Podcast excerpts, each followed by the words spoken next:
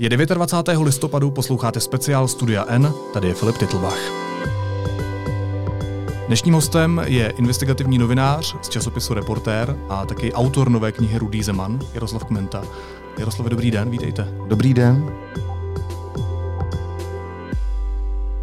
Proč se Miloš Zeman tak změnil? To je otázka, kterou vám položili mladí divadelníci před víc než rokem. Píšete o tom eh, v úvodu svojí nové knížky. A taky zmiňujete, že jste na to v té chvíli neměl stručnou, jednoduchou, jasnou odpověď. Zajímá mě, jestli už ji máte. Uh, už ji mám. Jak zní? Uh, uh, bude to divoký. Ještě řeknu, uh, on se vlastně nezměnil.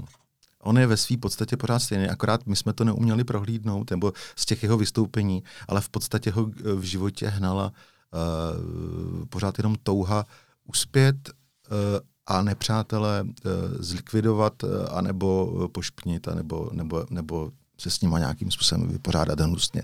To je prostě jeho hnací motor, taková ta žluč, na kterou on jede a myslím si, že zatímco před rokem 89 jsme ho úplně tak dobře neznali, tak jsme to nemohli takhle vyhodnotit. Eh, tak, tak nám to tam jakoby chybělo. A pak najednou, když jsem se sešel s mnoha lidma, který ho znali i jako malýho kluka eh, v Kolíně, když chodil do školy, a nebo, nebo z těch mladých let eh, studií a konce 60. let, tak najednou jsem tam viděl takový drobnůstky, který v podstatě bych mm-hmm. řekl ve své podstatě z něho udělali neměnou strukturu. No a zajímá mě, jestli pro ten úspěch udělá všechno. No, jako jak se Protože říká... říkáte, že to je hnací motor jeho jo, životní. Je, je to v podstatě, jak se říká v obecné rovině, že když takovýhle člověk uh, má rád tu moc a, a vliv, tak jde přes mrtvoly. Nemyslím to tak, že by, že by Miloš Zeman vraždil, ale prostě je mu to úplně jedno. On prostě zahodí jakýkoliv uh, svoje ideje, myšlenky, nějaký pevný postoj prostě v nějakým důležitý, nějaké důležité věci a prostě jak se mu to hodí. Je to, je to šílený pragmatik, který prostě uh, si nastaví um, na, na, na stole šachovou partii, a když, mu, když se, i když se zamiluje do, do, do královny anebo do střelce, tak ho prostě za tři minuty prostě odklidí, protože mu nevyhovuje mm-hmm. v té mhm. jeho hře. Mm-hmm. Já se přiznám, že jsem nečetl celou knížku, ale mm. prolítl jsem si několik kapitol a z toho, co jsem zatím četl, mi vychází, že problémem není samotný Miloš Zeman, ale jeho okolí. To, že je obklopený bývalými bolševiky, bývalými pohunky toho mm. režimu, ale i nějakou jakoby současnou skupinou problematických lidí. Mm. Ano, je to tak. Eh, já jsem v podstatě, když, když jsem tenhle ten projekt připravoval, tak jsem tak jsem si uvědomil, že vlastně psát jenom o Milošovi Zemanovi by v podstatě bylo hrozně nudný, protože bychom se tam dostali do situace, že ho budete vykreslovat v těch obrysech, v jakýho tak bajvoko známe. Hmm. Mluví, eh, chodí na konference, eh, na sjezdy stran, kouří, kouří pije, nadává. nadává a dělá bonmoty prostě. Jo. A je to v podstatě pak jako vás jako skrumáš, ze kterého vám vyjde, jako že se na ně můžete dívat jako na hodního pána, který si umí udělat srandu. Někdy je brutálně ostrý, někdy je prostě hnusně. No moment, je to hodný pán? No, e, pozor, jako my se na to dív, musíme dívat objektivně, jo, jako, jako novináři. Prostě řada lidí ho tak bere já samozřejmě při tom vyhodnocení těch faktů, tak se spíš přikláním k tomu, a jako občan ho beru, jako že to není hodný pán. Ale celá řada lidí, to, mm-hmm. jak mhm. on působí, minimálně to jeho, jeho voličstvo, někdy necelý tři miliony lidí, tak ho tak považují. Jo, takže proto jsem zdůraznil, že ho tak uh, může vnímat i nějaká struktura. To je možná otázka, jestli ho považují za hodného pána. Jestli jim právě neimponuje to, že je úplně hodný třeba na ty své oponenty, není. Uh, jo, tak teď už se vlastně dostáváme k, k filozofování na tom, jak pojímat tu hodnost, jak jsem to řekl. Ne, on není hodný, akorát jako když, když helejte, když máte naštvaný lidi na Topolánkovou vládu a, mm, a nebo na, na tunelování eh, některých eh, historických kaus, které tady prošly v, zemi, Mostecká uhelná nebo OKD, tak prostě, když brutálním slovníkem začnete napadat eh, ty, tyhle ty zlořády, ty, ty doby, tak i když jste zlej, i když mluvíte hnusně, tak jste pro tu skupinu lidí, kteří to vidějí takhle, tak jste vlastně hodnej. Hmm. Jste hodnej, protože patříte do tyhle ty skupiny, do ty sociální nebo, nebo velké bubliny lidí, kteří najednou vidějí, je, on tady je Miloš Zeman, on to řekne za nás. Jo. Hmm. Takže, takže takhle to myslím. Jako, že hodnej, já tomu rozumím, já jsem možná jenom trošku slovíčkaře, ale z toho, co popisujete, mi vlastně vychází, že Miloš Zeman je takovou loutkou uh, jiných lidí. Přesně tak. Ono, vlastně ta knížka jakoby, v, v, je takový hlavním aspektem toho, co si od toho člověka jako musí vzít. Protože eh, on by to sám nedokázal. On by v podstatě, on, by, on seděl na Vysočině deset let pomalu, jako jezevec a čekal prostě na úspěch. Ale kdo mu ten úspěch uh, zajistí? Kdo mu pomůže? To jsou ty jeho nejbližší spolupracovníci, kteří to odlítají, kteří prostě uh, chodí po nějakých místech a schánějí sponzory a schánějí uh, lidi, který, který budou nosit plagáty a budou dělat PR a podobně. A to nejbližší okolí je v podstatě nějakým způsobem motivovaný. A teď je motivovaný buď to penězma, nebo uh, vidinou budoucího svého vlivu, když se dostanou na hrad, tak když se dostane hmm. na hrad Miloš Zeman, tak oni se dostanou taky na hrad. No a pak je to samozřejmě takový ty geostrategický úvahy, protože si musíte brát potaz to, že ten, kdo nasypal velké peníze do takovýchhle předvolebních kampaní Miloše Zemana a jeho strany SPOS, tak eh, to jsou nemalé peníze, které se museli někde vzít, někde vygenerovat.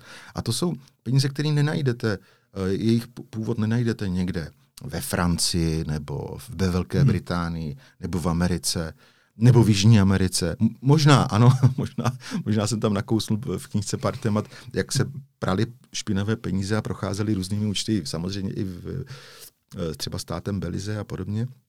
Ale eh, tak to nemyslím. Myslím tím, že eh, ten někdo, kdo, kdo si přál, aby tady Miloš Zeman vyhrál a vrátil se do politiky, tak byl z, z, z ruských kruhů. Mm-hmm. Protože ruské kruhy uměly se domluvit s jeho nejbližším poradcem, Martinem Nedlim na tom, že se tady vytvoří jako eh, skvělý nějaký stroj na generaci nějakých, nějakých zajímavých peněz, který budou vlastně uh, upotřebený na tu předvolební kampaň.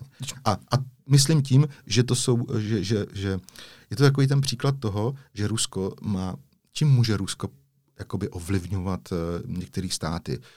Je to hybridní válkou, ano, informační, nějak, nějak informační válkou. To se děje teď? To se děje teď, přesně tak.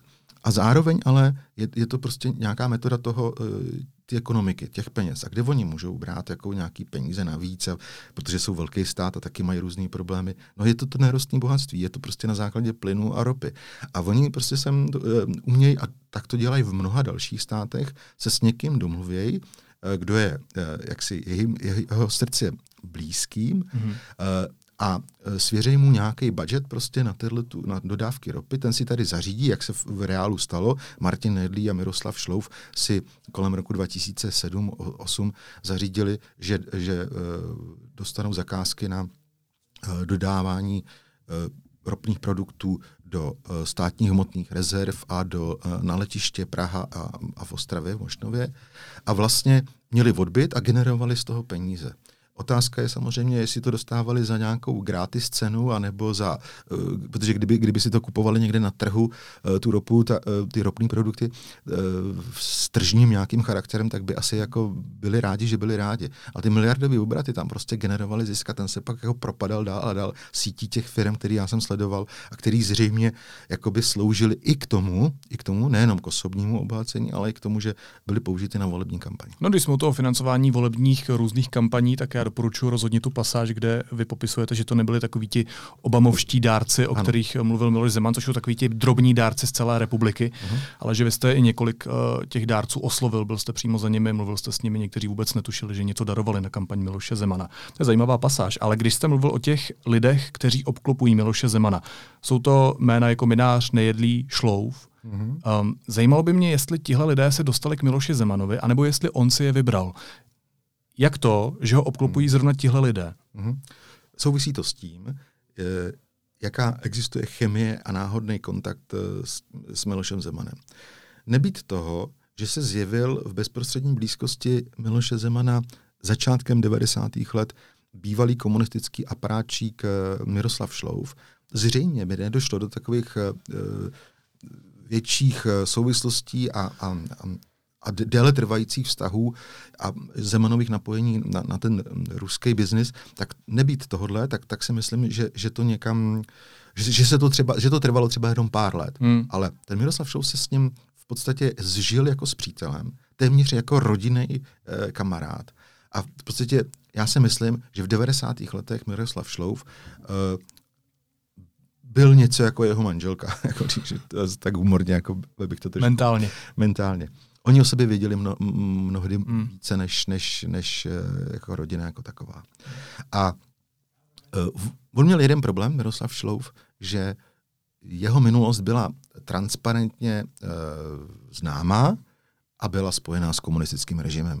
Tudíž uh, on čelil celých 90. letech jaksi nějakému mediálnímu a i, kon, i konkurenčnímu a i politickému tlaku na to, že takovýhle figury, když nám přece tady prostě uh, se očišťuje ta společnost od bývalých struktur, uh, existují tady lustrační zákon a tak dále, který znemožňuje uh, bývalým estebákům nebo uh, nomenklaturním kádrům, aby se účastnili toho společenského veřejného života po roce 89. Tak proč Miloš Zeman uh, strpí prostě, aby táhnul za sebou takovýhle balvan těžký.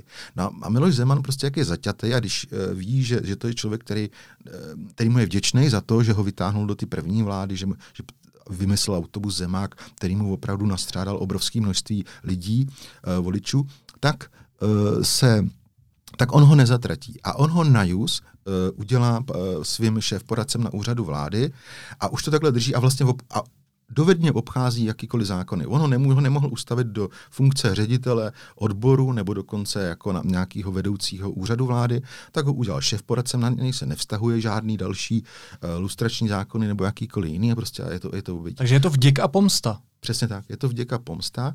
A po těch několika letech, samozřejmě ono to taky jde s tím věkem, že prostě eh, eh, lidi stárnou, Miroslav Šlou stárnul a už za sebou prostě do druhé etapy bych řekl politického života Miloše Zemana už nemohl tak jako táhnout tu sebe a svoji milost a on si našel, on, to nebylo tak, že by najednou se objevili v kanceláři mm-hmm. a zaťukali tam jednou minář a jednou nedí. On si je vybral během toho, jak, jak, jak žil tu, tu novou dobu prostě s Milošem Zemanem a přišli, mi hro, při, přišli mu hrozně zajímaví mladí kluci, jako když to tak řeknu mm-hmm. jeho pohledu.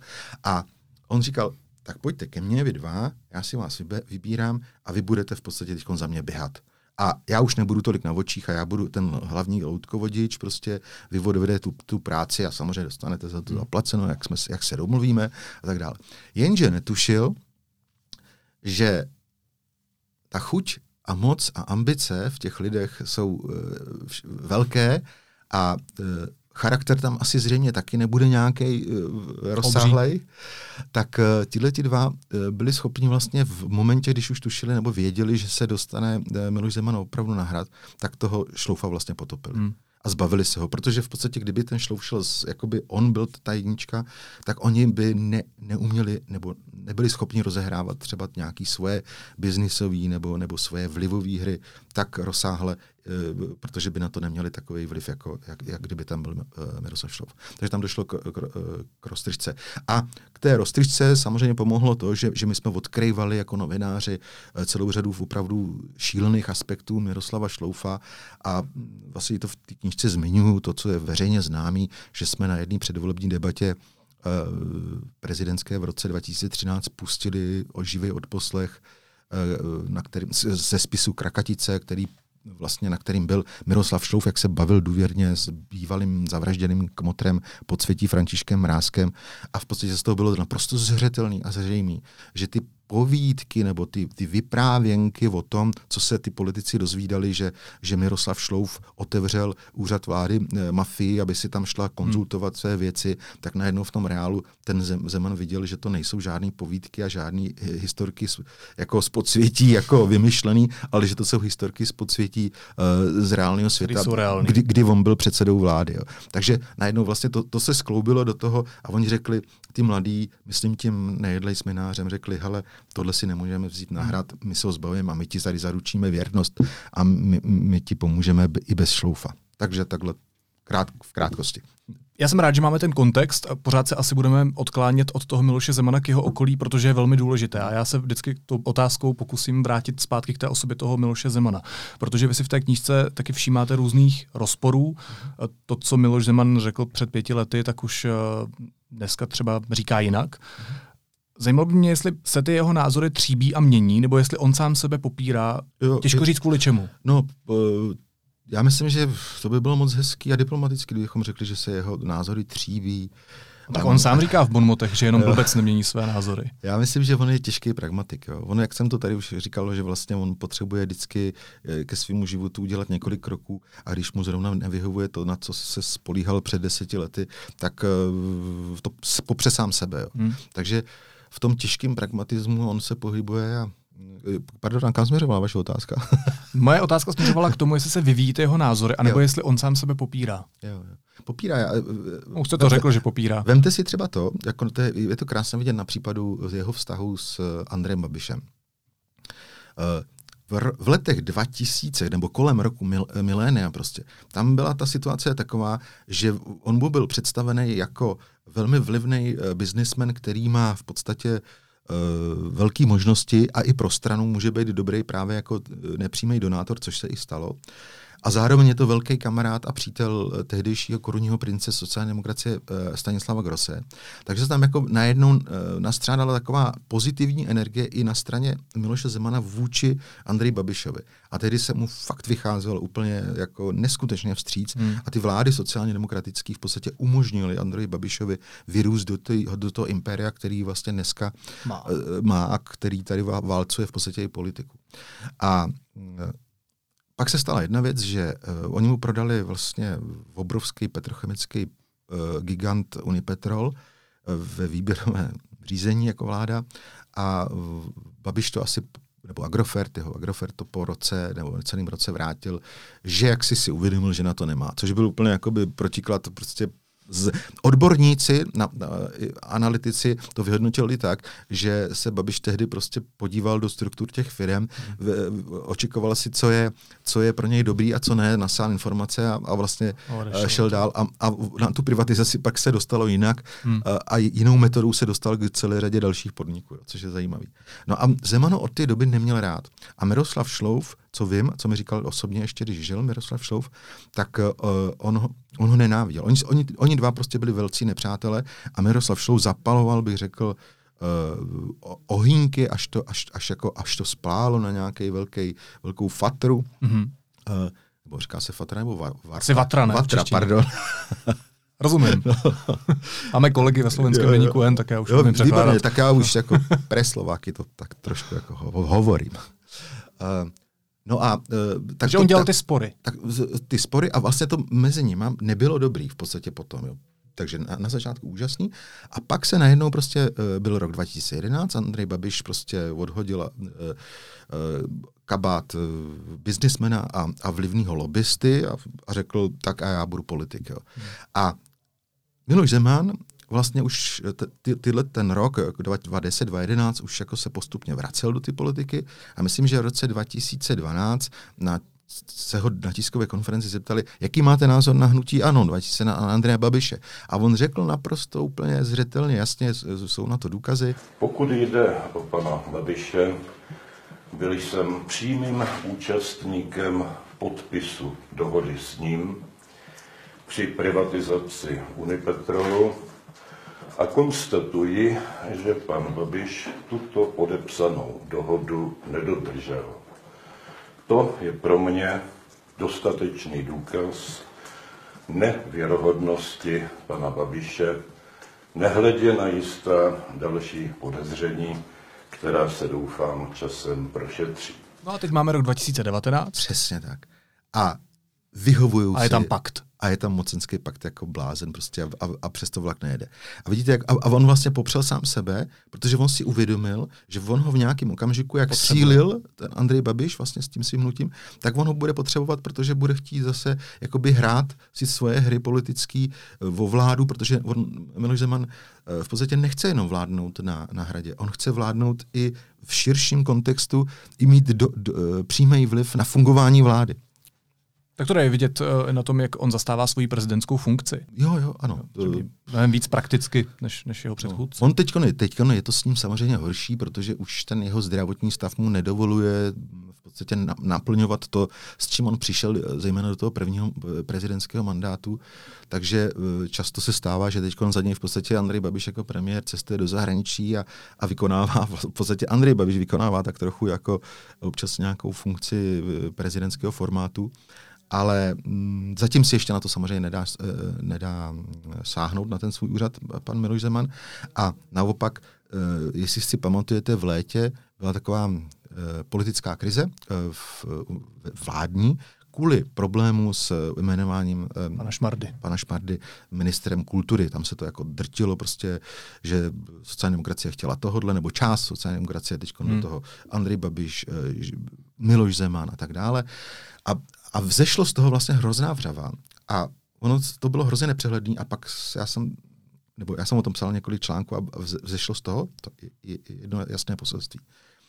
Miloš Zeman usiloval o to, aby rozbil koalici Andreje Babiše s Janem Hamáčkem, protože si přál, aby vystrnadil sociální demokracii z vlády a nabízel Andreji Babišovi vládu takovou polopolitickou, nechci říct úřednickou, polopolitickou, kde ty vyřazený ministry ČSSD, když by se s nimi ten Andrej Babiš rozešel, tak by mu tam dosadil nově svoje lidi Andri, uh, Miloš Zeman.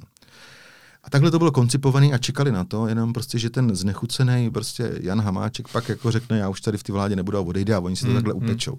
No a ten Jan Hamáček to v nějaký době prohlídnul a sveřepě trval na tom tam zůstat a prostě a, ne, a, a vlastně jim z, z, nemožnil ten jejich plán. No a řekněte mi, proč je ten vztah Miloše Zemana k té sociální demokracii pořád tak pošramocený? Eh, je to, zase se dostáváme k ty žluči, jo, k ty obrovský... Uh, Ale kolik let už to je zpátky? No jo, je to v něm, prostě on se v podstatě do té politiky vrátil, aby pomstil uh, to, co se mu stalo. A ten, je, mimochodem, jo, já jsem, když jsem zamýšlel ten projekt uh, té knihy o, o Zemanovi, tak jsem nepočítal s tím původně, že se dostanu do hluboké historie i 90. let, hmm. protože to mi přišlo jako, že už je to dávno a už už přece jenom o nějakých souvislostech uh, vznikaly zajímavé knížky, o sociální demokracii z 90. let a o Miloši Zemanovi. Ale když jsem hledal motivaci And, uh, Miloše Zemana, proč on se vrací do té politiky, tak se nepochybně musíte rozpracovat a vysvětlit lidem, kde se to v něm právě vzalo. Hmm. A to je rok 2003. 2003 byl podle mého 16 zásadním, let zpátky. No, přesně tak. To je prostě, když to řeknu, rok 2003 byl pro Miloše Zemana něco jako pro lidstvo 11. září 2001. E, prostě útoky teroristický na, na Spojené státy. E, to, v něm to změnilo totálně prostě uvažování a, a ten další život, protože oni mu vlastně, ta část sociální demokracie, která ho neměla ráda, protože ta strana byla fakt rozdělena na dva, tři ale dejme tomu, budeme říkat dva hlavní proudy, a to bylo Zemanovsko-Šloufovská parta proti Špidlovsko grosovský partě. A ty se mezi sebou mlátí, což je jako v, norma, jako myslím, v demokratických jako hmm. poměrech běžný, pokud to má jenom názorový a ideový střety, tak to takhle má být. A oni se vzájemně jako by ty party pak takhle uvnitř jako držej uh, pod krkem a různě si jako říkají, hele vyhov nám a takhle, to, to tak bývá. A tam to došlo fakt jakoby na, na osobní antipatie takový rázu a bylo to hlavně kvůli tomu Šloufovi. Hmm. Protože ta, uh, byť já mám velký výhrady k fungování Stanislava Grosse, protože on taky nebyl mravný, mravný, polit, mravný politik a žádný anděl, tak v tomhle se hrál vlastně, jakoby se snažil sehrát tu jako pozitivní roli, roli hmm. že stál na tom, eh, na tom bojišti v podstatě politickým a snažili se useknout ty chapadla, ty starý eh, jako komunisticko-bolševický vlastně kliky, která se tlačila do té sociální demokracie. A oni, a oni vlastně usoudili, že prostě když nezvolí Miloše Zemana prezidentem, tak tak to skončí, protože ten jejich vliv vlastně uh, bude nula. A opravdu ho Miloš Zeman se mohl stát 2003 prezidentem. To bylo prostě skoro jako jasný, jako když si dáte šachovou partii, prostě, tak tam jste měl figurky tak rozdaný, že kdyby jen trochu chtěli sociální demokraté a tak uzavřeli pak s dalšíma jako poslancema, tak ho zvolili. Hmm. A i ten Miloš Zeman k tomu přistupoval tak, jak si to on skoncipoval, že se jim stane. A když uh, najednou zjistil, že prostě část těch sociálních demokratů ho nevolila, tak on uh, se mu zroutil podle mého svět. A to, že odešel na tu Vysočinu, nebyl jeho tajný cíl si odpočinout, ale byl to prostě únik uh, z reality, kterou nečekal. Hmm. Prostě únik, prostě, aby ho nikdo neviděl, jak se hmm. trápí. A, a v podstatě a tam začal plán na jeho návrat, už prostě, já ne, nechci říct měsíc nebo dva, prostě, ale několik let se připravoval v jeho hlavě, v hlavě těch jeho nejbližších spolupracovníků, Miroslava Štoufa, eh, pak eh, Martina Nejedlého. A podařilo se to geniálně. A podařilo se to geniálně, no, jako, jako, hele, mě, mě říkal eh, Martin Nejedlý, když jsem s ním mluvil, tak mi říkal, hlejte, já si vážím práci novinářů, já jako všechno v pohodě, investigativní novináři podle mého jako pomáhají ty společnosti, to je v pohodě. Tak jsem jako říkal, no, na, na jednu stranu, uh, jestli to tak říkáte, tak uh, fajn, ale uh, váš šéf si myslí o novinářích něco jiného, že oh, no, tak to je něco jiného, každý, každý jsme jiný, že jo. Ale co chci říct, že uh, on říkal, a já si vážím novinářů a vy si tak musíte přece jakoby respektovat moji práci, že jo, mě prostě, doufám, že to tak berete, pane Klente. A já jsem mu říkal, Hejte, já respektuju to, co jste dokázali. Protože při vší jako neúctě jako, uh, musím říct, že ten výsledek, ten výsledek je opravdu jako senzační. Jako dvakrát umět tady prostě uh, zbláznit uh, téměř 3, mil, 3 hmm. miliony lidí a, a dohnat to do takové fáze uh, téměř uh, třídního střetu prostě. Uh, a zvo, aby se stal prostě dvakrát prezidentem za sebou, to je prostě umění. Hmm. Na druhou stranu, a to jsem mu řekl upřímně, já si nevážím ty, a nerespektuju ty cesty, k, po kterých jste šli za tímhle tím cílem. To je prostě jako ro, rozdíl. A on řekl, ano, každý máme svoji cestu. Když jste popisoval ty cesty, tak eh, se vám taky hodil jeden člověk, nebo možná popíšete, jak se hodil, a vy jste ho nazval Lisbeth Zemanderová. Ano, je ano, to jedna, eh, je to název jedné z kapitol, tak je to smyšlené jméno, nebo spíš přezdívka pro uh, jednoho hackera. Mm-hmm. Aniž byste spoileroval ten příběh té knížky, tak můžete stručně popsat, jakou hraje tenhle člověk roli v tom příběhu o Miloši Zemanovi, respektive o prezidentských volbách? Mm-hmm. Já jsem v té celé knize vlastně šel uh, zejména takovýma dvěma, třema linkama celého vývoje. To znamená, znamená chtěl jsem najít uh, šém, nějaké pochopení uh, Miloše Zemana toho, proč to dělá to, co dělá, proč je obklopený zejména ruskýma spřízněncema a zároveň, kde na to berou ty peníze. Mm-hmm. A to je taková ústřední, myslím, jako myšlenka mnoha novinářů, kteří se tady za těch posledních 10, 15 let prostě různě projevují a píší a myslím, že jsme na to nepřišli nikdo. Jo, ani já jsem nepřišel úplně přesně na to, že by prostě tady prostě ten balík těch peněz přinesl ten a ten a ten. Ale myslím, že jsem nara- nebo popsal jsem ten stroj, jak to funguje a s jakým obsazením a kde se ty peníze zřejmě... On narazil jste na ty pochybnosti. Přesně tak. Hmm. A v jeden moment se mi úplně čirou náhodou přede mnou vlastně otevřel, přede mnou, no, před poč, eh, počítačem, se mi otevřela vlastně cesta, jak pochopit uh, další ty souvislosti, které jsou hrozně důležité. Přišla vám Finance. zpráva. Přišla mi zpráva a tam se vozil prostě člověk, já nebudu úplně říkat, jestli to je ženská nebo chlap. Já jsem si ho pojmenoval jako Lisbeth Zemanderová, protože šlo o Zemana a Lisbeth, jak víte, nebo č, posluchači určitě budou vědět, tak to je taková oblíbená hackerka Lisbeth Salanderová, která vystupuje v efektivním trilogii uh, Milenu od Štigla Rozona, který ho miluju, který napsal úplně úžasnou story, prostě, která se stala světovým bestsellerem. A t, pro mě dala Lisbeth Zemanderová, když to tak budu říct, najednou mi otevřela takovou jako branku toho vědomí, kam já jsem tušil, že to asi tak směřuje. A eh, ona na to přišla nějakou metodou, kterou bych řekl, že není úplně asi zřejmě čistá. Samozřejmě v tom hackerském světě prostě, co je čistýho, když se někomu nabouráte do počítače, ale aniž bych to spojiloval, tak v tom příběhu to hra, hraje takovou jako roli eh, dalšího rozvíjení pro čtenáře, dalšího rozvíjení v podstatě nějaký, eh, nějakého dalšího podprahového eh, segmentu případu financování Zemanovy strany. Já nedokážu že oni uh, získali peníze v, částečně uh, Zemanovi lidi uh, z, ruské, z deblokace ruského dluhu, kam já vlastně mířím touhletou kapitolou.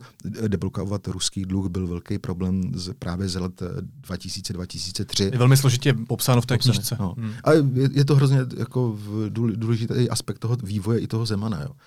Ten hacker mi vlastně jakoby odevřel branku k tomu, abych, abych se zaobíral dál. Mm-hmm. A on měl nějaký důkaz, který svědčil údajně o tom, že tam budu moc propojit účet a jméno člověka, o který ho jde, který prostě je v blízkém okolí Miloše Zemana. A tím pádem by to byl v podstatě jako takový jakoby větší, mnohem větší důkaz, než ta série nepřímých důkazů, který jsem přišel. Bohužel ten hacker se uh, si to vyhodnotil, tu situaci a, a zřejmě dostal velký strach, co by to způsobilo, protože on by se tím samozřejmě i vystavoval riziku nějakého trestního stíhání za to, že někomu Tak zřejmě to bylo nelegální. Bylo to hmm. nelegální. Takže nakonec to vcupil. Tak já, eh, kdyby mě náhodou ten hacker poslouchal a, a Lisbeth Zemanderovou teda zdravím tímto a prosím, ať se mi ještě jednou ozve, ať se nebojí, protože uh, musíme lidem ukázat, uh, kde je ta pravda. To klidně pošle do kopie i mě. Spíš mě zajímalo, jestli se... Jo, takhle, zdůrazním. Já, já se podělím s deníkem, nebo to Zajímalo by mě, ale jestli teď trošku se odkloním od toho Miloše Zemana k vám a k té práci, kterou jste i udělal na té, na té knižce. Jestli se to děje v práci investigativního novináře často, že vám prostě napíše nějaký anonym nějakou informaci? Tak to si znáte taky sami ze své praxe, praxe. Stává se to často, ale je samozřejmě na, na médiu a na novinářích, jak vyhodnocují zejména anonymy, jo? protože když je někdo anonym, tak, tak ta důvěra tam prostě je tím pádem prostě nula. Ale vy můžete nějakou formou, už máte cit na to vyhodnotit v první okamžik, hele, to, to je informace, která sedí nějakým způsobem, jo? Nebo, nebo je to insiderská prostě, jako je vidět, že ví, o čem mluví. Tak je dobrý prostě toho člověka přesvědčit. Jo? Tak v případě Elizabeth Zemanerový se mi to nepodařilo. No ale vy jste ale, tam přece jenom no. popsal totiž takovou psychologickou hru a mě zajímá no. ta psychologická hra. Vy totiž eh, musíte přece ověřit totožnost toho zdroje, no, získat no, no. od něj co nejvíc informací, ale ověřit samozřejmě i ty podrobnosti, které on píše jak o sobě, tak o tom obsahu, který se Přesně vám snaží tak. sdělit. Musíte zjistit, ze jakých podmínek, proč vám to vlastně dává, ano. tu motivaci. Přesně tak. Uh, zajímá mě právě ta psychologická hra. Je to jednoduchý, když se vám nakonec podaří toho člověka dostat na kafe, když já řeknu jako, jako mezi čtyřma očima, tak nemůžete prostě okamžitě jako sebrat, jako říct, je, dejte mi to, ten dokument, to je super, děkuju, a, a, a vlíbat mu ruce a být vděčný a odejít prostě tam se musíte zaobírat nejenom věcně tím obsahem, co, co je zajímavý, ale musíte se taky zeptat na motivaci, proč to dělá. Jo? Protože vy se vlastně můžete jako novinář pak dostat do nezáviděhodné situace, že že se stanete třeba prostředkem nějakého boje, politického, biznisového a tak dále. A když to na tom začátku nevíte, tak eh, jste vlastně osel a pak se to ta pravda stejně jako ukáže, že, hmm. že, že to prostě někdo stejně odhalí nebo na, na to poukáže a tak dále. Takže si myslím, že je to dobrý jako si vyjasnit. A myslím, že to je možná zajímavé zákulisí novinářské práce. Jo, jo. A já si myslím, že tam to, to funguje vlastně jako vždycky, jako redakce hrozně důležitá součást toho, toho vývoje. Protože já jsem uh, samostatná jednotka, investigativní novinář, fajn, ale píšu eh, pro časopis Reporter magazín, který má svoji redakci, je tam šéf redaktor, editor a v podstatě pro mě jsou tyhle ty lidi hroznou součástí toho příběhu nebo ty, ty práce jako takový, protože se o tom poradíme. Já prostě Oni vás taky musí konfrontovat. Přesně tak, hmm. jo, protože, protože to se nemůžu udělat tak, že já si tady prostě vemu dokument a řeknu, hele, mám super, nazdar, otevři mi tam uh, nějaký volný místo pěti stránek a, a zítra to tam máš hmm. a, a on, jo, skvělý, skvělý a o nic se jiného nestará. Uh, často tomu taky jako má co říct ještě pak jako ve finále třeba právník, jako kterýho si najímáme na tyhle ty věci, a, anebo když jsme byli ve velké redakci ještě a ve, v éře nebabišovské Mladé frontě dnes, tak tam jsme měli vyloženě třeba dva právníky v právním oddělení, kteří s náma ty kauzy konzultovali, respektive i dohlíželi na to, jestli ta použitá formulace není žalovatelná a podobně. Jo. Takže tohle všechno musí projít nějakou bouři mozku a nemůže se stát, že prostě já si utajím nějakou informaci, včetně toho, že bych neřekl svým nadřízeným nebo šéfovi tu motivaci toho člověka, proč nám to dává. Protože je, no ale vás taky žene i nějaký novinářský kodex a svědomí, že ty to, informace no. byste měl předat i té veřejnosti. Tak eh, to, to je samozřejmě, ale nemůžete předat veřejnosti informaci, kterou ne, byste neobhájil u soudu. Hmm. V podstatě taková úplně poslední věc, jako kterou, taková poučka pro všechny, pro všechny lidi, aby vnímali taky jako to novinářské řemeslo, eh, že se snažíme opravdu být eh, poctivě eh, erudovaný a, a nezveřejňovat v bláboli, tak jako aspoň my jsme to tak jako měli, tak máme, že poslední poučka je, eh, než pustíme něco do, do, do médií, do novin, tak vždycky obhájíš tuhle tu větu u soudu. A to je vlastně takový to, to mm. ta právní mantra. mantra prostě, jo, musím si uvědomit, počkej. No jo, člověče, teďko nedávno mi to vlastně asi před půl rokem jsem připravoval nějakou reportáž e, zase ještě o, o Andrii Babišovi do reportéra. A bylo to skvělé, všechno, jako kluci, kluci jako v kolegové v redakci věděli, ty zdroje, motivace a tak. A poslední otázka, kterou mi editor Michal Musil položil, tak bylo, no a hele, a když nás dá k soudu ten Andrej Babiš, jak to dokážeme? Uh, no říkám, no ale tam ten člověk jako mluví o tom, prostě tam je jeho jméno, jako, mm-hmm. a, no dobře, ale co když se stane, že ten člověk vezme zpátečku? To říkám, se několikrát stalo. No, to se několikrát stalo. Já říkám, to, ale to jsi dobrý, ale ty už mě doháníš úplně k šílenství, ale pravda je, že Já mám nahranou nějakou nahrávku, se kterou on ten zdroj souhlasil, takže máme zvukovou nahrávku a taky mám mailovou korespondenci, kde on to potvrzuje a v podstatě já jsem mu dal některý pasáže ke schválení a on říká, ano, souhlasím s tím. A, a Michal mu řekl, jo, tak to je v pořádku, mm-hmm. s tím bychom u soudu uspěli mm-hmm. a mohli jsme jít dál. Takže mít to i černé na bílém je docela důležité. Jo, jo, jo. Nejenom to slyšet. A ne, samozřejmě ne, nemůžete takhle jako postupovat při jakýkoliv informaci. Jasně, jasně. Uh, když vám předseda vlády řekne na tiskovce, já nevím, dneska, dneska jsem rozhodl, že uh, si koupím 20 tanků, tak prostě tomu musí, i když to je šílená informace, věřit, prostě. tak to musíte věřit, protože jako říká to na oficiální tiskové konferenci premiér, prostě a, a pak to samozřejmě mm-hmm. může, můžete nějak dávat do souvislosti a rozebírat to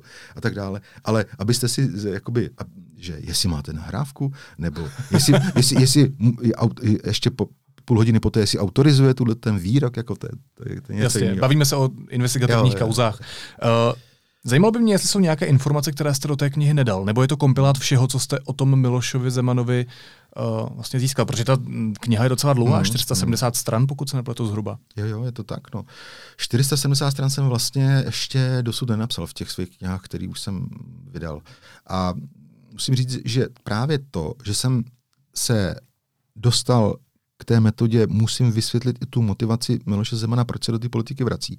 Mě dohnala k tomu, že já jsem musel brutálně krátit některé pasáže a něco jsem v podstatě jenom naznačil a e, v dvě velk, minimálně dvě velký témata jsem ještě vůbec nerozebíral mm-hmm.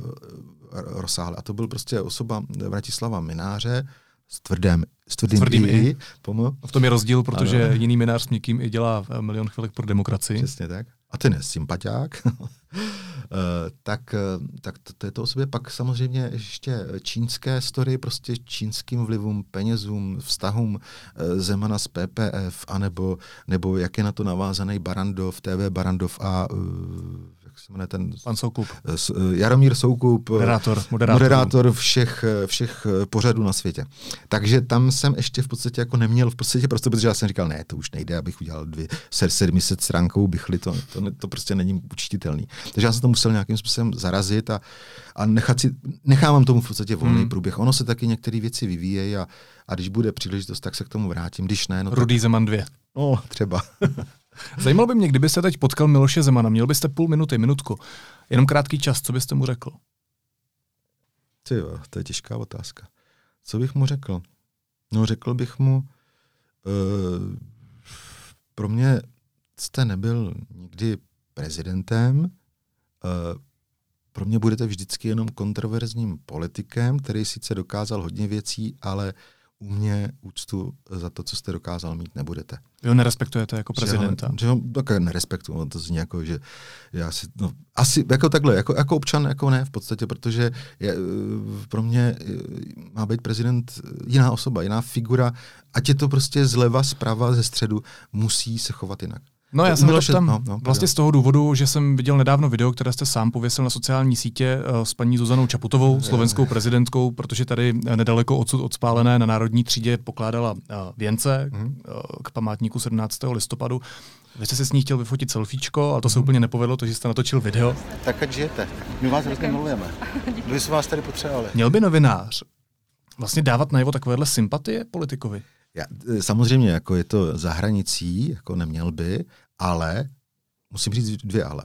Já jsem tam nebyl jako novinář, protože já jsem tam nepořizoval jako zpravodajství. Já jsem šel fakt náhodně národní třídou ze schůzky na schůzku. Ještě jsem se stavil v knihkupectví a koupil jsem si dvě knížky o 17. listopadu, takže jsem měl v ruce igelitku. Jo. Takže hmm. jsem fakt byl prostě úplně totál jako obyčejný občan, prostě jako se sítěvkou s igelitkou, když jdete z nákupu. A tam vidím ten chumel těch lidí, jak se podívám na, na zprávy do, do telefonu a říkám, aha, ona přijede Čaputová. A za tři minuty tam přijela. Já jsem na ní zíral, koukal. Tak mě se mimochodem hrozně líbí jako žena, ale, za, ale co, co víc prostě uznávám, ten její příběh jako je úžasný. Prostě je to, že ještě před pár lety vlastně... Ze zdola správničky. Hmm. Přesně, která se zaobírala uh, tématama lokální politiky a problémů v Bratislavě a byla to uh, žena odplotný, bych tak řekla, ty to nemyslím nějak zle, a najednou prostě uh, zastává ten úřad s takovou grácí a s takovým prostě nadhledem, jak, jako, jako, jaký, jak, jako, jaký ho tady neznáme, jo, jako v českých luzích a hájích. A co je druhé a, ale? A uh, druhé ale je, že mě k tomu v podstatě, k tomu, že se mi požádal o selfie a že se mi tak hezky jako řekl, co, co jsem měl na srdci, tak to je to, že já jsem v tom chumlu, když jsem se tam ocitl, tak jsem cítil apro, absolutně jinou energii od takového člověka, jako od státníka, který má okolo sebe hromadu bodyguardů prostě a, a, a všechno je na minutu rozebraný časově, co má udělat, kam hmm. má udělat ten úkrok doprava, doleva a pak zase do auta, zase do. A najednou se tam staly takové dvě maličkosti, které mě ukázaly, že ta uh, paní Čaputová je v podstatě absolutně jako obrovský lidský politik. Jo. A to byl moment, kdy uh, já bych ji ani neoslovil, ale protože ona tam položila vince, odpověděla těm novinářům, co tam stáli na druhé straně ode mě, na pár otázek, uh, uklonila se a šla zpátky do limuzíny a sedla si tam. A vedle mě stála nějaká žena, starší, která na ní pořád takhle jako mávala tak trošku mm-hmm. ručkou a možná měla, měla něco v ruce, takže ta Čabutová si toho třeba zřejmě všimla.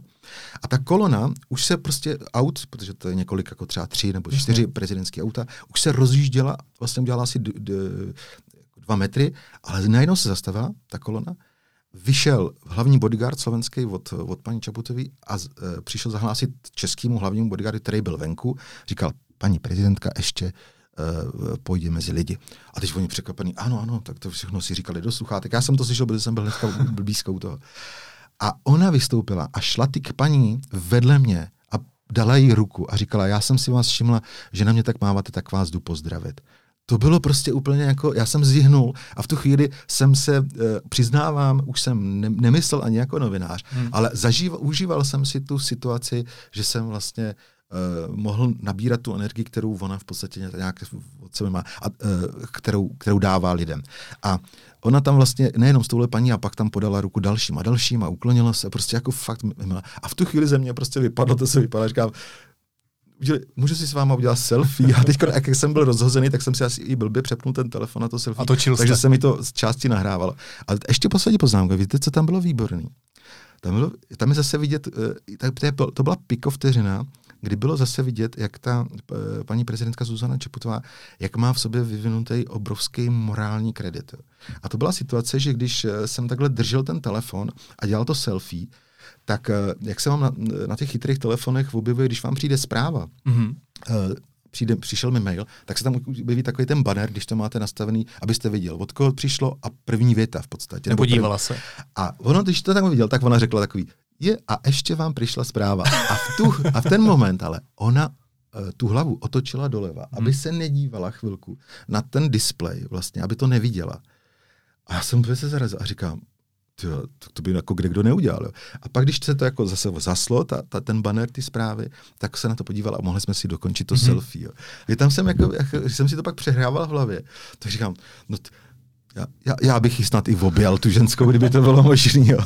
Takže já Slovákům, já Slovákům závidím v tomhle tom, ano, dopustil jsem se prohřešku, že jsem vyjádřil emoce a city jako novinářsky, ale uh, musím říct na, na, na svoji obhajobu, že jsem se ocitl v situaci, která, uh, kterou by nezvládl žádný, a, a, ani, ani chladnokrevný stroj. Ještě poslední věc, já to vlastně lidsky chápu, pro mě je to lidsky pochopitelné. Teď jsem tady já v roli novináře a tak se ještě ptám na jednu kritickou otázku, protože vy jste říkal, že jsem nebyl jako novinář. Jo.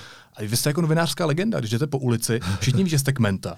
Jo? Jak se můžete jako vzdálit z té své role? Ono to přece jako pro některé lidi to nemusí být úplně pochopitelné. Helejte, ono třeba je... úplně nerozdělují ten váš soukromý osobní život od toho profesí. To je pravda, musíte, musíte se chovat samozřejmě tak, abyste jakoby dodržoval i stále, neustále prostě nějakou tu základní hladinu prostě profesionality, ale hlavně mravnosti a prostě ty kredibility toho, když jste novinář a kritizujete ostatní, tak musíte být vlastně o trochu lepší než hmm. oni, protože když kritizujete za něco, tak nemůžete být zlořád jako, jako oni oni. Takže uh, to, to v sobě nějak držíte. Jo. Něco jiného přece by bylo, kdyby, kdybych tam začal hulákat uh, a, a dělat nepřístojnosti. Jo. To by bylo prostě opačný ten, ten, ten smysl. Ale vy, vy míříte zcela pochybně k nějakému takovému obecnějšímu prvku a ten je třeba možná dobrý jako si uvědomit uh, na jiné situaci. A to je, uh, Eh, když jsou demonstrace dneska protivládní, milion chvilek organizovaný, skvělý, jako mně se to líbí, je to zatím jakoby v pohodě dělaný, že to, že to vyvolává v lidech jako emoce v pozitivního eh, rázu hmm. a, a vede to k nějakému kritickému myšlení. Ne, ne, není to zatím situace nějakých jako barikád a, a nepřístojností a tak dále, nebo násilí, takže skvělý. A já jsem byl osloven, abych několikrát na takovýhle demonstraci vystoupil na, a vlezl na pódium. A v podstatě já jsem to vždycky odmítal automaticky, že jsem si říkal, jako, uh, že to nejde, že to není slučitelný vlastně s tou mojí úlohou jakoby, uh, objektivního novináře. Hmm. A teď no, při poslední uh, fázi, a to bylo vlastně při tom rozhodování, jestli bych měl jít na letnou jako, uh, jako host na, na pódium, tak uh, já se, se přiznám, že kdyby byl jenom spisovatel, tak, tak tam asi jdu. Ale, kdybych, ale, ale protože jsem ještě pořád napůl uh, novinář a dělám v redakci, který, který se nesmírně vážím a máme tam nějaké etické pravidla, tak se v podstatě ještě o to víc konzultoval hmm. se šéfem a s, s editorem, jak by se na to dívali, jenom jsem si chtěl ujistit, jestli konám dobře.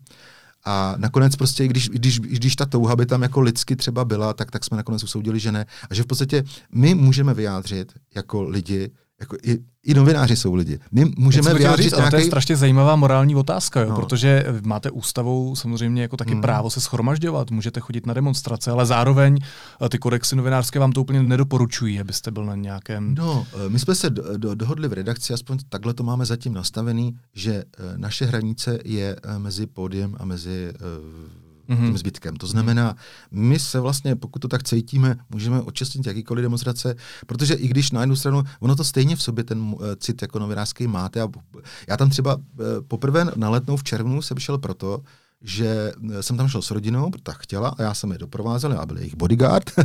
Oni si, uh, jsme se doma vytvořili uh, nějaký, nějaký ty, ty tra, malíky transparentíky, ale držela je rodina, nedržel jsem je já. Mm-hmm.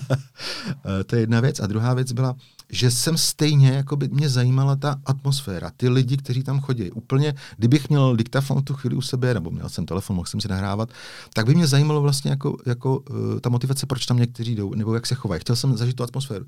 Kdyby k tomu nakonec došlo, že bych třeba nějakou uh, story, anebo třeba jenom odstavec do nějaké reportáže pak nakonec použil, tak je to pořád dobrý, že tu atmosféru zažijete a vidíte, jak to v reálu hmm, je. Hmm. Takže to ve vás stejně funguje. Ale uh, chci říct, jako, že, že, že, tak, že, takže tam jdete vlastně z, z, čistě ze zájmu, protože to vás to jako člověka zajímá a máte jako volič, jste taky jako volič, tak máte taky nějaký jako rozhraní vnímání politiky. A zároveň uh, tam jdete i proto, že, že máte v sobě pořád ten novinářský čuch a chcete zažít atmosféru. Když nejste někde, když to znáte jenom z televize, tak je to málo. Hmm. To je jedna věc. A druhá věc je ale prostě, že tam ta hranice je jasná, nepůjdu na podium. Když to, když to bude jiná demonstrace typu, jako kdyby to bylo Eh, za práva novinářů v, v, na celém světě nebo u nás, kdyby se dělala nějaká nepřístojnost, anebo kdyby to byla nějaká společenská záležitost, festival hudební a bavili jsme se tam o něčem, třeba i politické, tak je to něco jiného. Jo? Ale když je, jestli je to protivládní demonstrace, tak tam máme prostě tu úlohu, že si prostě jako půjdeme třeba jenom mm-hmm do chumlu lidí mm-hmm. někde. Mně se vlastně líbí, jak popisujete tu lidskou stránku novinářů, protože často se to bere velmi striktně a je pravda, že i novináři může, můžou ujet nervy, že jo. novinář má taky emoce. No. Já si myslím, že to není nic jako, jako vždycky všichni, všichni jsme lidi, mimochodem taky novináři uděláme chybu, prostě já jsem jich za těch 30 let kariéry udělal několika a vždycky je nejlepší se omluvit, prostě hmm. a jít dál, prostě někdy, někdy prostě uděláte chybu, takhle, když ji děláte tu chybu uh, opakovaně a dopouštíte se jí v podstatě jako a úmyslně ještě k tomu nedej bože, no tak to nemáte co dělat jako v ty novinařině, to v žádném případě. Ale když uděláte chybu, která je vyústěna jako z nějaký přepracovanosti, emoce, hmm. uh, prostě vás pracují, tak to jde vždycky nějakým způsobem vysvětlit a jsme jenom lidi. Prostě tak, tak, když takhle odpouštíme prostě i politikům, mnohdy prostě řekneme, my o tom napíšeme a teď nezáleží, jestli vy se omluvíte a, a je, jestli je to omluvitelné, jestli to přijme vaši voliči. On se umluví, řekne, jo, byla to chyba, skvělý a jde, jde se dál. A nebo naopak budu brutálně jako uh, stát za svým a budu říkat ty nesmysly, že, že, hmm. že, že se nebudu mluvat nebudu a to bude pro něj mnohem horší. Možná ještě taková závěrečná otázka, která se týká jako z pozice mladšího kolegy staršímu kolegovi. Jo. Hmm. Já když se třeba bavím se svými uh, jako generačně stejně starými kolegy novináři, uh, tak se bavíme o tom, že teď je ta politická společenská situace nebo ta nálada taková jako velmi napjatá. Hmm. Uh, ale vy přece jenom máte víc zkušeností, víc jste toho zažil, víc jste toho popsal i v těch novinách. Tak mě zajímá, jestli to tak vnímáme jako v každé době, nebo jestli je teď opravdu třeba zle.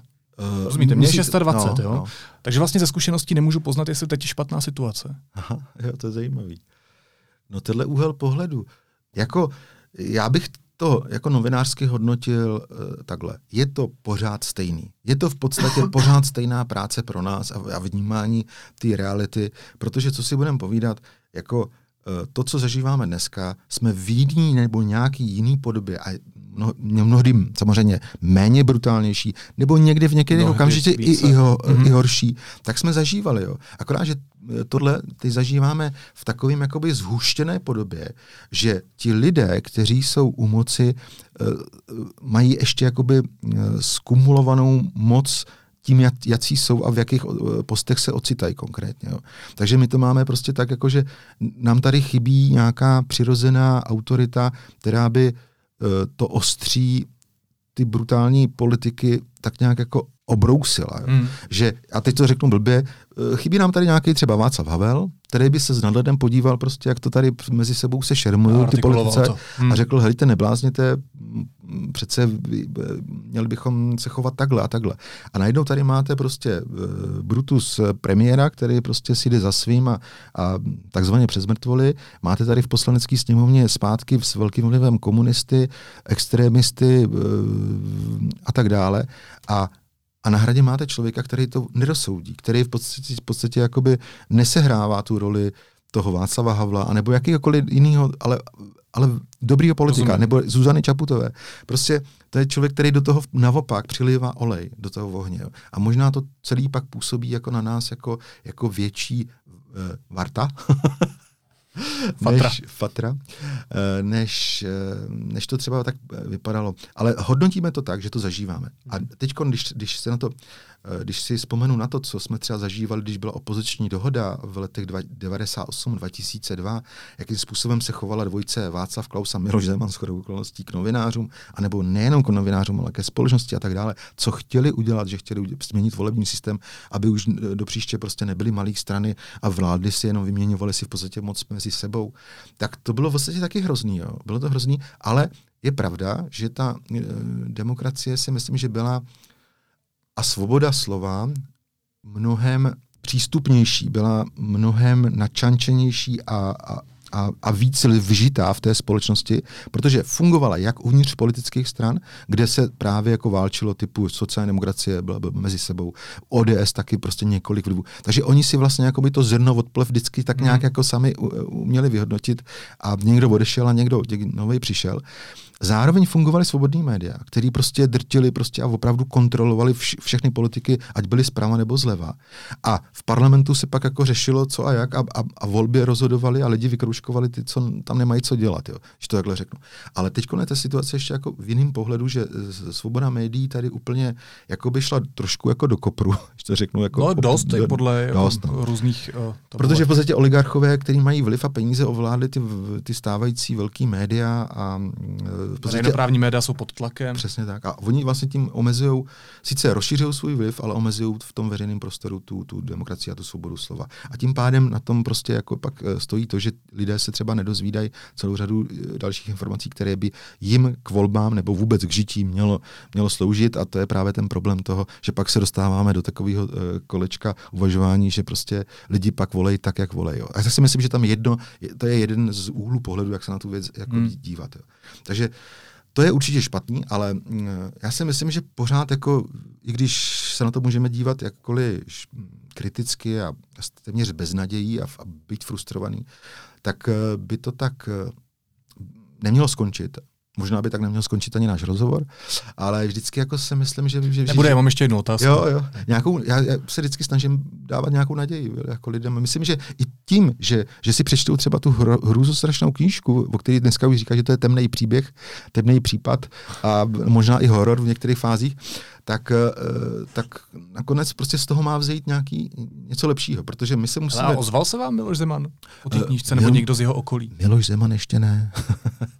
Eh, no, čekal jsem, že, že se ozve třeba Jiří Ovčáček, ale jediný mi volal vlastně Martin Nedlí, ale to mi volal ještě ve chvíli, kdy ještě nečetl ten obsah. Aha, tak já doufám, jo. že si ještě dáme nějaký kafe, na který mě pozval, tak já to rád přijmu a budu vás tady v denníku jen informovat. ještě spisovatelsky nadějná otázka, úplně závěrečná. Psal no. jste Omrázkovi, Babišovi, Zemanovi, Krejčířovi. Krejčířovi. Kdo bude další? Jo, takhle. Uh, tak co myslíte? Helite, já bych si úplně nejradši odpočinul od těle těch eh, zlořádů a napsal nějakou, nějakou hezčí, eh, milější knížku. Takže o Čaputový, jo? ne, tam už mám střed zájmu, to nemůžu teď. Ne, já jsem projevil lásku k ní a to už se nedá. Ale... No bude to zase o člověku? No, uh, o někom konkrétním? Já si vždycky vyberu tu ústřední postavu toho nějakého člověka, který má nějaký obrovský vliv, anebo se něčeho dopustil, a pak na něm rozkreslu vlastně i tu dobu a ten systém, ve kterém mm-hmm. jako žije. Jo. A já to nechci prozrazovat dopředu, omlouvám se, když bych hrozně chtěl, ale mám takový jakoby uh, chuť ještě dokončit uh, tu trilogii a s na rtech už se na mě díváte. Tak naznačte. Ne, ne, ne. No tak já jsem to zkusil. Investigativní novinář Jaroslav Kmenta z magazínu Reportér a taky autor nové knihy Rudý Zeman. Jaroslave, díky moc za dlouhý rozhovor. Mějte se hezky. Taky děkuji a mějte se a hodně čtenářů a posluchačů. Díky moc.